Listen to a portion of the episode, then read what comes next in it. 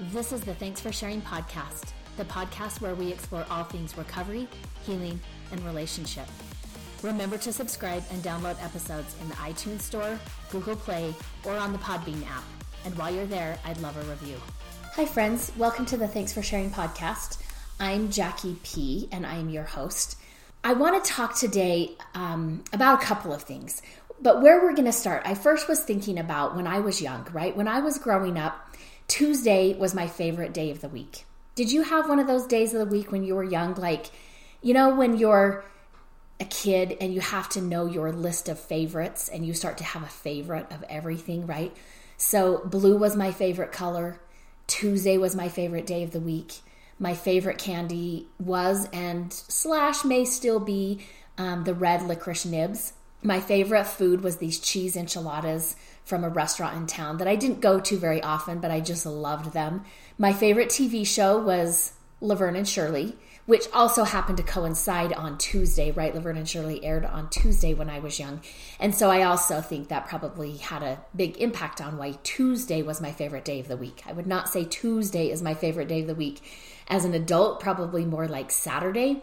But, um, you know, when things go our way as a kid and things start to line up, right, you know it's a good day. And there were certain things as a kid that you kind of looked for and you were like, yes, it's Tuesday, or oh, my favorite show's on tonight, or, you know, when they're handing out things at school, if you got your favorite color, right, it was all this sign of positivity, right, that something was going well for you, the gods had smiled down on you and things were going well, right?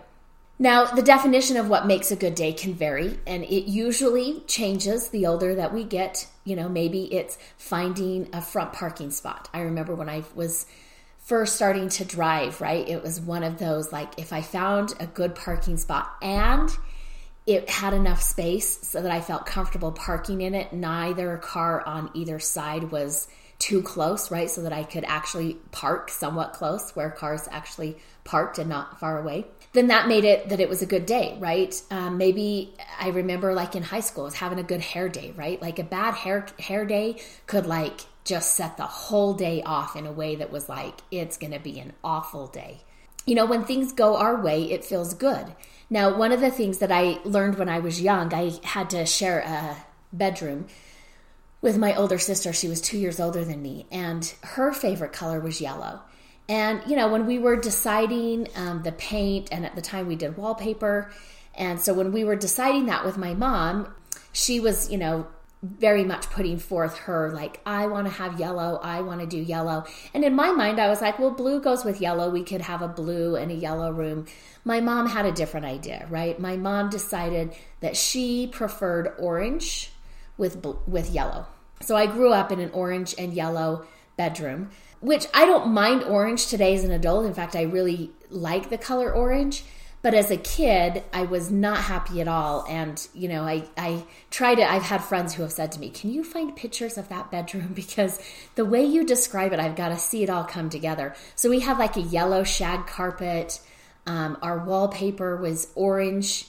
Did I say yellow shag carpet? I meant orange. We had an orange shag carpet our uh, wallpaper was like flowers and polka dots and they were both yellow and orange different a couple different shades of orange and then yellow and then we had this light fixture that had like the best i can describe it is like they had like those bicycle reflectors it was kind of it, it was a um, metal flower light fixture round light fixture that hung down hung down from the ceiling just a little bit not not much. And then it was a circle like a yellow or a tin metal circle with flowers. And the middle of each flower was this like bicycle reflector. I don't know. Bicycle reflector that was like orange or yellow. So that was the bedroom that i had from probably i don't know seven on up oh and my mom also made us both my sister and me she made us orange bedspreads right so the whole bed was this orange bedspread. And so, you know, I learned at a young age that things don't always go my way, right? I really preferred blue and yellow, and what I got was orange and yellow. What I got was what my mom preferred, not what I preferred. Um, so it might be one of those things where you know we have like these indications that things are going to be a good day and then we have these indications that things are not going to be a good go our way and be a good day or things are actually going to go the way that we don't want. This past week, I'm re- actually recording this podcast about um, a day later than I typically do. And so it's going to drop a little bit later than it typically does. And it's just been kind of a hard day at our, or not a hard day, it's been a hard week at our house. And, you know, two of my kids, the daughter number three and daughter number four, they've, you know, it, it's been a year of transitions, I would say, for them. You know, we did move, which impacted daughter number four more than daughter number three because she's the only one left in high school. And so it's just been a hard year for her. And we have had this conversation, and it comes up periodically throughout the year where we talk about how things are going. And she just is like, it's just hard. Like, it's gotten a little bit better, but it's still hard. Like, I don't know people. I'm meeting some people. I'm starting to make some friends, and they're starting to remember to invite me to things. And it's still hard. Like, it, you know, if we hadn't moved, I would have known these people from the time I was really young, and I would have known them and they know me in a different way than I do now. And this is difficult and it is hard. And so it's just been kind of one of those weeks where she's not doing anything wrong, and I don't know that there's anything more necessarily that she can do. She's just not there yet, right? And so it's one of those where I know that she's feeling tired and she's feeling exhausted. And as a parent, it's so hard to see all the difficult things that she's gone through and then just to say and you got to keep going right? You just got to keep going. Similar situation with daughter number three. I mean it doesn't have to do with school but she works really hard um, on her soccer and is you know trying to make goals that she sets for herself and she's working hard. And i would say she's going above and beyond from what is expected um, for soccer at a college level and yet she's still not meeting her goals, right? I mean, she's breaking some of her personal records, which is awesome, but she's still not getting the play time that she wants. And things are just hard. And it's not, again, anything that I would say, oh, you have to adjust, right? Which sometimes it's easier if, if we're doing something and somebody says, oh, do it this way. Oh, okay, that makes sense, right? But when there's nothing necessarily to adjust and we just have to keep going, that can be really difficult or we have to keep going not knowing what the outcome is going to be and that can be hard. And that's when you know things get more serious and they go to a depth right that it's not just about like oh i'm having a bad hair day right? It's not just about my favorite tv show got bumped for something else right? That was always a bummer when i was a kid right? Some special news report came in and bumped my TV show. And and life can be much more turbulent and life can get much more serious and deep than what I was alluding to earlier. And sometimes I would say we find ourselves in this hostile territory. So I want to go back to um, one of the things that I'll use sometimes during this, like as an analogy, whether I'm talking with clients or whether I use it for myself or whether I talk to my kids about it, is this analogy of a river. And you know, this is spring. Spring is starting here where I live in Salt Lake City, and so we're starting to see some higher temperatures. Um, I think today is like 62, and it's this beautiful spring day outside. Um, however, like just last Friday, we woke up to a couple of inches of snow that nobody was really expecting. And so we'll still have some cold temperatures and some snow, and then we can have a beautiful spring day. And one of the things this does is it starts to fill up our rivers, right? And the rivers start to run much quicker and stronger and fast than they do kind of in July or August, right? When it's maybe still a moving, running river, but it's not as powerful and it's not as dangerous either. And so, one of the things I wanted to talk about, I was um, mentioning with a client about how sometimes when trauma happens in our life, right? So, trauma would be not just I'm having a bad day, right? I mean, there may be some things in your day that are maybe little t traumas or very little t traumas. Again, with little t traumas, just a reminder those little t traumas, if they're done consistently, that can add up to a bigger T trauma, right? So, for example, with my youngest in high school, I was very aware when she was starting, right? Because every day she would go and every day she would have to eat lunch by herself, or she'd call one of her college sisters and be like, come pick me up. But if they couldn't come pick her up, she was left eating all by herself, right? Now, if that had gone on the whole school school year, those little t traumas, right? Maybe maybe the rest of her day went fine, but having to go to lunch every day at school and eat all by yourself when uh, all the other kids are talking and laughing and going and doing all these things with friends and you're there by yourself, right? That consistent little T trauma can add up to a bigger T trauma or can be as significant. Maybe I wouldn't say it adds up to a big T trauma, but that little consistent little T trauma is going to be as impactful as maybe one big T trauma. So, as I'm talking about this, some of the times I'll talk about, I think in our last episode, I was talking about free fall and how sometimes we we make the choice and we jump into a free fall in our life and other times something happens to us and we find ourselves in free fall and we didn't necessarily know this right now some people that i've worked with i will say this comes up as we're talking about trauma for sure it definitely comes up when i'm talking to, with partners and meeting with partners and they're um, kind of thrust into this betrayal trauma that they're dealing with oftentimes I use the analogy it's kind of like finding yourself in this very fast moving high river, right? Where you're just kind of going in circular motions, right? Trying to keep your head above water, but really getting taken down and, and maybe feel a couple of times like I just hit into a stone but I couldn't grab a hold of it and get myself on like some solid ground. It just was a force that I hit into and kept going, right? So sometimes when we're dealing with trauma, it can feel like this I'm in a fast moving river and I can't get my bearings right? I don't know how to get my feet underneath me in a way that brings me some stability and I'm just, you know, head over turning and and not being able to get my feet on solid ground. So one of the things that I will talk about if this is the situation, right? And they're in a session with me talking about like this is how my week has gone and it's traumatic, right? We'll use this this analogy.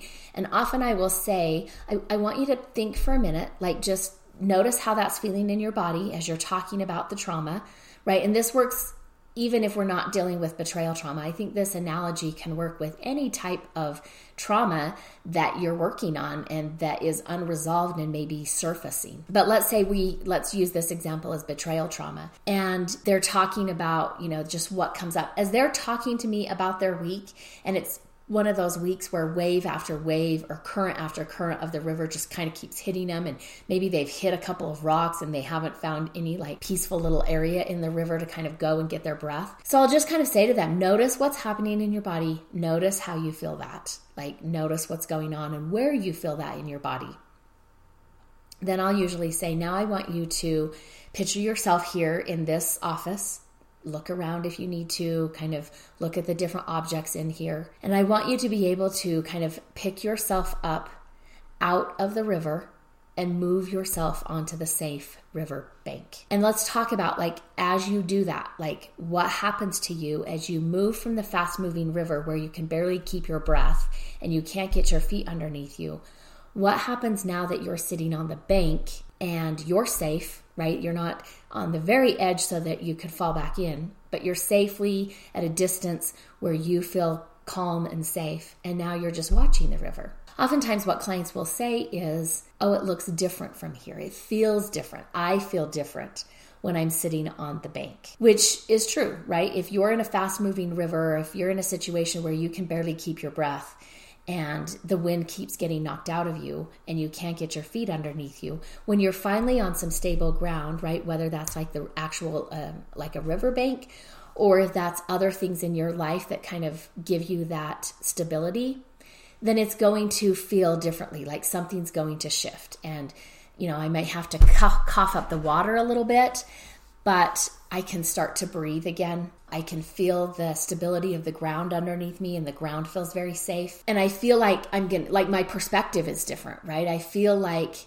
how life is going to go or how that I'm going to be okay, right? Which when I'm in the midst of that trauma and I'm getting like tossed around in the river, I don't know if I'm going to be okay. I don't know. I like I'm not even thinking about like long term what decisions do i need to make? How am i going to get through this right? And as we've talked about on this podcast previously a lot of that has to do with because you know of that part of our brain that comes on when we're in a danger situation. So if we are in trauma the part of our brain who you know that is resilient that that gets us thinking like oh this will be a great learning experience that part of our brain is just shut off right? It it works too slow and when i say that that doesn't mean it's slow it means it's slower than that part of our brain that really kicks in when we're in trauma right that part of our brain is milliseconds faster right which in dangerous situations makes a huge difference so when we're on the riverbank, things look different, right? And a couple of tips maybe that we can do to kind of pull ourselves out of that river. Right now, one of the things um, that I'll I'll tell clients is imagine that, right? Imagine you, the person, and seeing yourself kind of like being tossed and turned around in this fast moving river, but that you have kind of this long arm and you can reach in and pull them out and I want you to vision yourself doing that, right? Envision reaching in, pulling yourself out, bringing you next to yourself on the riverbed safely. Now you may be feeling some of the warmth of the sun, right? Things can quickly shift and feel better. You may be able to breathe again, right? You're not feeling so nervous about that. And that doesn't mean that we don't have to process what just happened in the river, right? We don't just get up and walk away and think, okay, I'm fine. I don't have to deal with this trauma that I was just in the middle of. So, a couple of tips, right, that maybe can help to restore some personal power and maybe bring some peace when everything else has kind of been flying around us. Tip number one, I would say, let yourself fully feel the emotion, right? And this is different than being in the river, right? Then you're like in the emotion, right? You are panicked you don't know if you're going to survive. You don't know that everything's going to be okay. You don't know what the next five seconds are going to bring, right? But once you're on the riverbank, allow yourself then to to uh, fully feel what the emotions were. Don't rush past this process. For a lot of us, once we get on stable ground, we want to be done. We want to move forward. We don't even want to think about being in the river again, right? And again, we're not going to jump back into the river but we are going to fully feel the emotions. And it's also helpful, right, if we can talk to somebody on the riverbank about how scary that was for us and how panicked we felt and how we didn't know if we were going to be okay. So we're not going to judge, we're not going to analyze the emotion. We're simply going to allow ourselves to feel whatever it is that we're feeling. And we're not going to get stuck in the emotion either, right? Like, I'm not going to live my life as though I'm still in the river. I'm going to let it pass but I can still talk about it as though there was this really terrifying time in my life and I didn't know if I was going to be okay. Right now, sometimes based on what's happening to you, the people that you would talk about that event to may be very few, right? There may be a few people, maybe it's in a, a recovery group that you're part of, and you're willing to talk with them but you don't talk to a lot of people about what happened. Um, tip number two I think that when we're really hurting on the inside, practicing self compassion is key. So, tip number two is we've got to practice some self compassion, right? I don't know if we were to, using this example of the fast moving river, if we were to reach over and pull ourselves out of the river, and let's say that our current self, right, our adult self is the one on the riverbank helping this one that's being tossed to and fro, right? Now, we're not going to be like, why did you feel panicked? You were fine. I was right here the whole time. We would never say that, right? To ourselves or to anybody else if we just plucked them out of the river and brought them to safety, right? If they were to say, like, that was so scary, I couldn't get breath, I didn't know if I was going to make it, right? We'd be like, I'm so glad you're okay that was very scary. It was scary for me when I saw you in that situation. I'm so glad you're okay. Right? That would be kind of the language and the way that we would talk. And oftentimes, when it's ourselves, we get pretty critical, right? We might be very judging about why did you get in the river in the first place? You shouldn't have gone that close. You know that it's unsafe. You know that it's spring. You know that there's a lot of runoff and it's fast moving. Like, why would you put yourself in that situation? right? And and so tip number two really says I've got to um, be kind and gentle with myself, and I've got to attune to my true self, not the one that was being thrown about by the turbulence. And then wants to quickly figure out how I can never do that again, right? And so I tend to get really critical about why I found myself in that situation but I'm going to be kind and I'm going to be gentle and understanding about how difficult this was right? And whatever it is that life brings to you, right? Because if you think about it again, river, most of the time when people use the analogy of a river, a lot of times life is a symbol of a river, right? Like a river symbolizes life. And so when life gets hard, when life throws you things that you were not expecting that take your breath away, you've got to be able to be gentle and kind with yourself. Tip number three, right? You have got to breathe and deep breathe and deep breathe. I think we talked in our last episode about the importance of that deep diaphragmatic breathing, right? And I think that becomes really important again. We're shifting our our brain is starting to say, "Okay, we're safe now." Right? If we keep doing that shallow breathing, the brain hasn't got the message that we're safe, that we're on dry land, that we're no longer in this dangerous, life threatening situation. And so we've got to start breathing and we've got to start. I mean, initially, it may take a little while, right? But we've got to start getting that deep breathing. And as you inhale and exhale, fill your breath with affirmations, right? Now, one of the affirmations that I frequently will use, right, especially if I am getting hard on myself or want to kind of blame myself for the situation or think that I've made a mistake, right? One of the affirmations that I will use is simply to say, I love myself anyway, right? It doesn't matter that I made a mistake or it doesn't matter that things didn't go the way that I thought they would go. I love myself anyway. If that doesn't work for you, find one that does, right? That frequently as you inhale and then let it go, that you're inhaling this loving affirmation and that you're exhaling some of that negative, toxic, critical, or harsh language that we use with ourselves. Now, I think fourth, right? I think in those situations, it's important that we choose love. And I think that can be maybe weird to talk about as we're sitting on the, you know, river bank, safe from getting out of the river. But I think we have to choose love. And this step is going to take you really close to your core self. And this step is also going to require some work on your part. This is the step where we shift our feelings and our thoughts from fear or from anger to love and to peace. So you may do this, you know, referring back to some of your favorite quotes. You may have favorite scripture passages that really bring you some peace and some comfort you may have some standards of truth, right, that you hold yourself to, or these affirmations that you use to kind of remind yourself who you truly are and to get in that place where you're not acting from a place of fear and you're not acting from a place of anger or hurt, right? So that becomes important because I think we can be on the riverbank and we can feel safe, but we can still be angry right? We can be on the riverbank and feeling safe, and we're still like, I am going to get them back, right? And that's not necessarily moving that to, like, I may be aware that I'm now safe, but that may not fully move me to the best part of myself. Right now, like I said with the last step, breathing helps us move into that step, but we kind of have to push ourselves back to that place and not let, let life get the best of us, right? I can't let life because life brings difficult things. I can't let that harden me.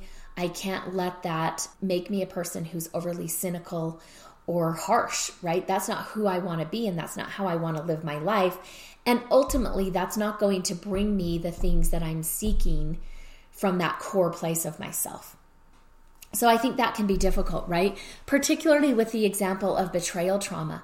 Oftentimes, you find yourself in this fast moving river of trauma, not necessarily because of anything you did, right? And it's very difficult to choose love. It's hard to choose love towards yourself, and it's hard to choose love with the person who betrayed you. Um, one of my favorite movies um, is A River Runs Through It. And this came out, um, I think I would probably say maybe 89, 90, something like that. I could do a quick search and see when that came out. But I think I was old enough. I was like in that place. I think I was graduated from high school and um, was able to kind of go and it, it really had a big impact on me, just as I think it does for most people, right? Who watch kind of those movies. Okay, well, I'm not being able to pull it up. It wants to pull up a lot of songs for me. Oh, that's because I accidentally clicked on A River Flows in You. And that is not what I was trying to, t- to type. A river runs through it. 1992. Okay. So 1992, I would have been 22 years old. So, you know, I had had some life experience at that point. I saw a lot of wisdom in it. I've seen it many times since then. In fact, it was one of the films that I introduced to my kids, and particularly one of my kids just absolutely loves that movie. It's one of her favorite movies ever. And so, again, as we're talking about this river and that the river symbolizes life, I want to talk about one of the quotes, right? That is such a great quote from this movie. And and the part that I'm really looking for here comes at the end. It says, "We can love completely what we cannot completely understand." Right? That's such a great like standard to kind of aim for when we're getting to love, right? Because oftentimes we like to love those things that are easy to love, right? The things that I already naturally love maybe. And so when we're in this river because somebody put us there, right? Somebody that we loved and their actions were not lovely back towards us and it shoved us in this trauma river, right? It's hard to be able to love completely what we cannot completely understand. And let me just add here I'm not saying that you have to stay in your marriage. I'm not saying you have to work through the betrayal trauma. I think that's a highly personal decision and something I would hope that you would work out with your therapist. But I think, regardless of what path you go, right? Staying married, working through it, getting divorced, working through it. Both parts have to include this part for you to love yourself or to work through yourself so that you can again get to that place of being a loving person instead of this jaded, bitter person. So let me read you the f- full quote. It says, Each one of us here today will at one time in our lives look upon a loved one who is in need and ask the same question we are helping are we are willing to help, Lord, but what if anything is needed? For it is true we can seldom help those closest to us. Either we don't know what part of ourselves to give, or more often than not, the part we have to give is not wanted. And so it is with those we live, and so it is those we live with and should know who elude us. But we can still love them.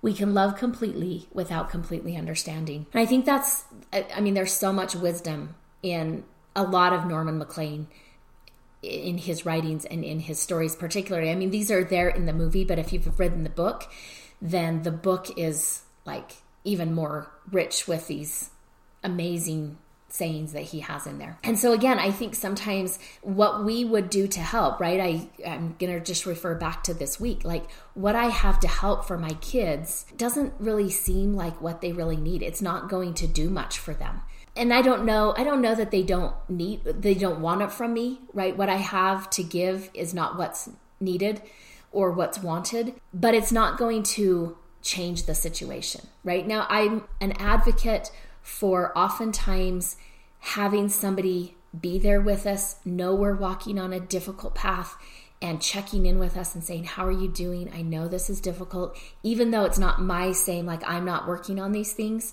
right? I think that's always helpful.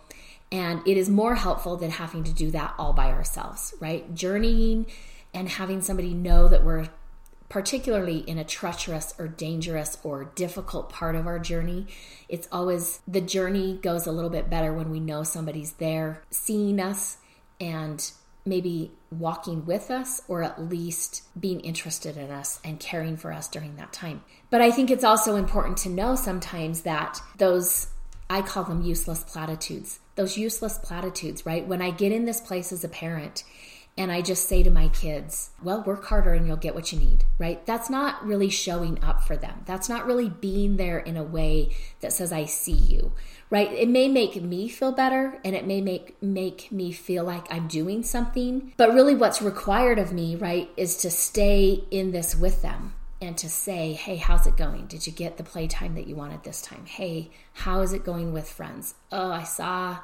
that, you know, or, you know, my daughter's come home sometimes and said, maybe on a Saturday night, the friends invited her to go, and that was great, and she had a great time. But while she was hanging out with them on Saturday, she also heard that they had done something on Friday that she wasn't included to, right? And instead of just being like, well, you should just be grateful that they included you on Saturday, right? I need to be able to say, that's tough. I'm sorry. I know how that feels to be included in one thing and then to realize you didn't get included in everything. And it feels awful. And I'm so sorry. And I love you. right? There's not a whole lot more I can do for that in that moment, right? Or for her in that moment.